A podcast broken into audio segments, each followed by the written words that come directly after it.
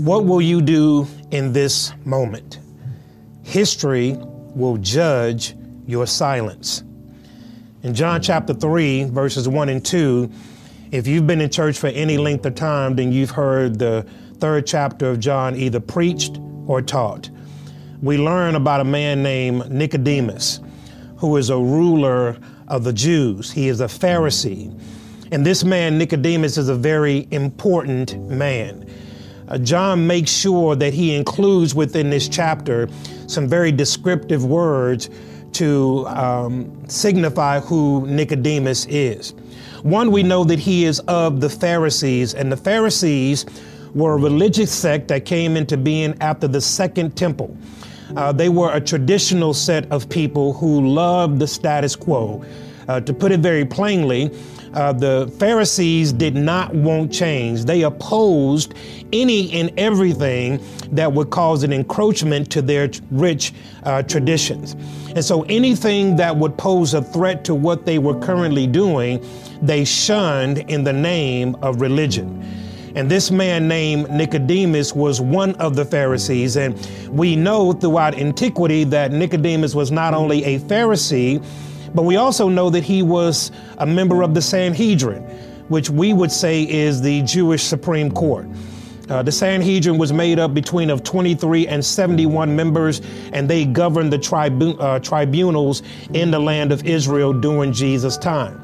And so Nicodemus was a high affluent person that was a part of a very distinct group called the Pharisees, and he was also a part of a legalistic group called the Sanhedrin. And this man was a ruler of the Jews. That word ruler is where we get our English word prominent. So Nicodemus was a prominent member of society. He was a man that had a very extensive Rolodex. He was a man that when he spoke, other people listened to. He was a man of very high and affluent means. But we find in verse number two that this man came to Jesus by night.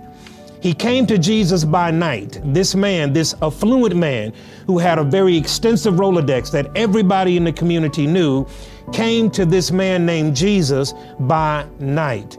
That tells us a whole lot um, in this very small section of scripture because it tells us one, that while he was affluent, while he was prominent, while he was a very successful man, Nicodemus cared a lot about what other people thought of him. And so, in order to shield his reputation and be known as one who precipitated the likes of Jesus and his disciples, he came to Jesus by night. Now, John further goes on in John chapter number 12, beginning at verse number uh, 39 through 42, and says that many of the Pharisees believed in Jesus, but because they were scared of their fellow Pharisaic members, they kept their beliefs to themselves. And so here it is Nicodemus, this very prominent man who comes to Jesus by night because he is fearful of what his contemporaries would say if he is associated with Jesus. And then he comes to Jesus and he says, We know that you are a teacher that has come from God. I want you to understand this in verse number two, because whether or not he meant to say it in his context begs to be argued. But he says, We, speaking on behalf of his colleagues in the Pharisee court and in the Sanhedrin. I want you to think about this behind the scenes that Nicodemus and his contemporaries are sitting around the table talking about what Jesus is doing. They understood that what Jesus was doing and the miracles that he was performing were from God. As a matter of fact, in verse number two, he says that we know that you come from God because no one could do the things that you've done except God be for him. So I want you to understand a couple things in this point, in this particular passage as we move forward. One, uh, Nicodemus was a very affluent man, a prominent man. He was a man of high influence, but he was scared of what people would think of him if he associated with the likes of Jesus. He had undeniable evidence that what Jesus was doing was simply come from God. But watch this. He came to Jesus by night because he was afraid of everybody else. I have approached some of my um, white evangelical brothers and told them, as I have gotten many prayer requests and many text messages and many emails from many of my contemporaries who are saying that we are praying for you and praying for your community in this time of unrest. And while that is great, while I appreciate those emails and those texts, that'll, that is simply a Nicodemus coming to me by night.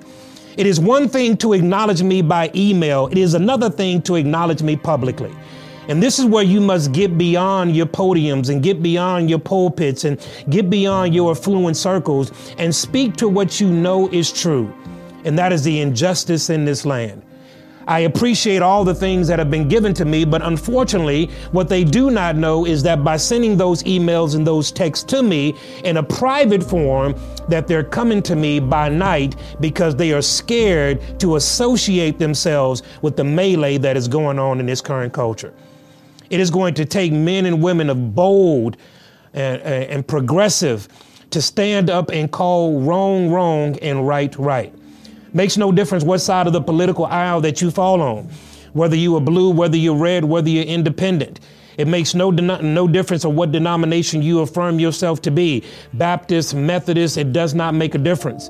When you see wrong and injustice happening in the land, you must throw to the wind your prominence, your reputation, and speak out on those things which needs to be spoke out against.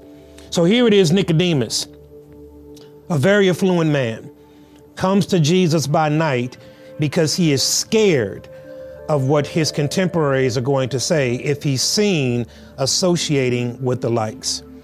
I had a very good friend of mine say that when I was talking to him and asked him why does he not make a public statement in this regard, his words to me were, I'm afraid of losing my social capital. I mean, that was a time of transparency that this brother said to me. He said, I know what I see is wrong, but if I stand up and say that in a public sense, I will lose the social capital that I've worked so hard to gain. In other words, he was saying, I see what's going on in the landscape. I see what happened to Brother George Floyd, and it is an injustice to say the least, but I am afraid to speak out against that publicly because I have contemporaries around me that do not hold to that same belief.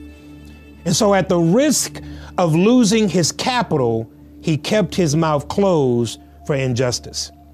And if we're going to fight this particular pandemic, this, this issue that is spreading like wildfire throughout the nation, it is going to take you to take a bold stand.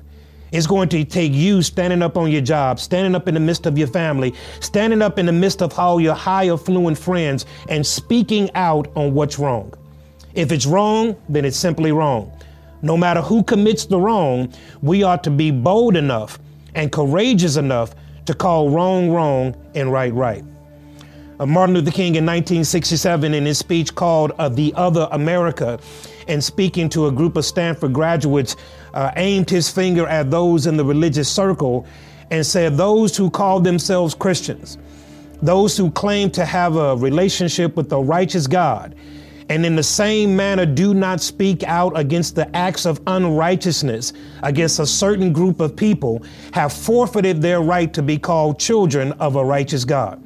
Martin Luther King said, If you're going to call yourself a Christian, and do not stand up for the unrighteousness that is perpetrated against people who cannot stand up for themselves. He said, then you need to turn in your card of calling yourself a Christian. He said, because Jesus himself would stand up for those who are being persecuted.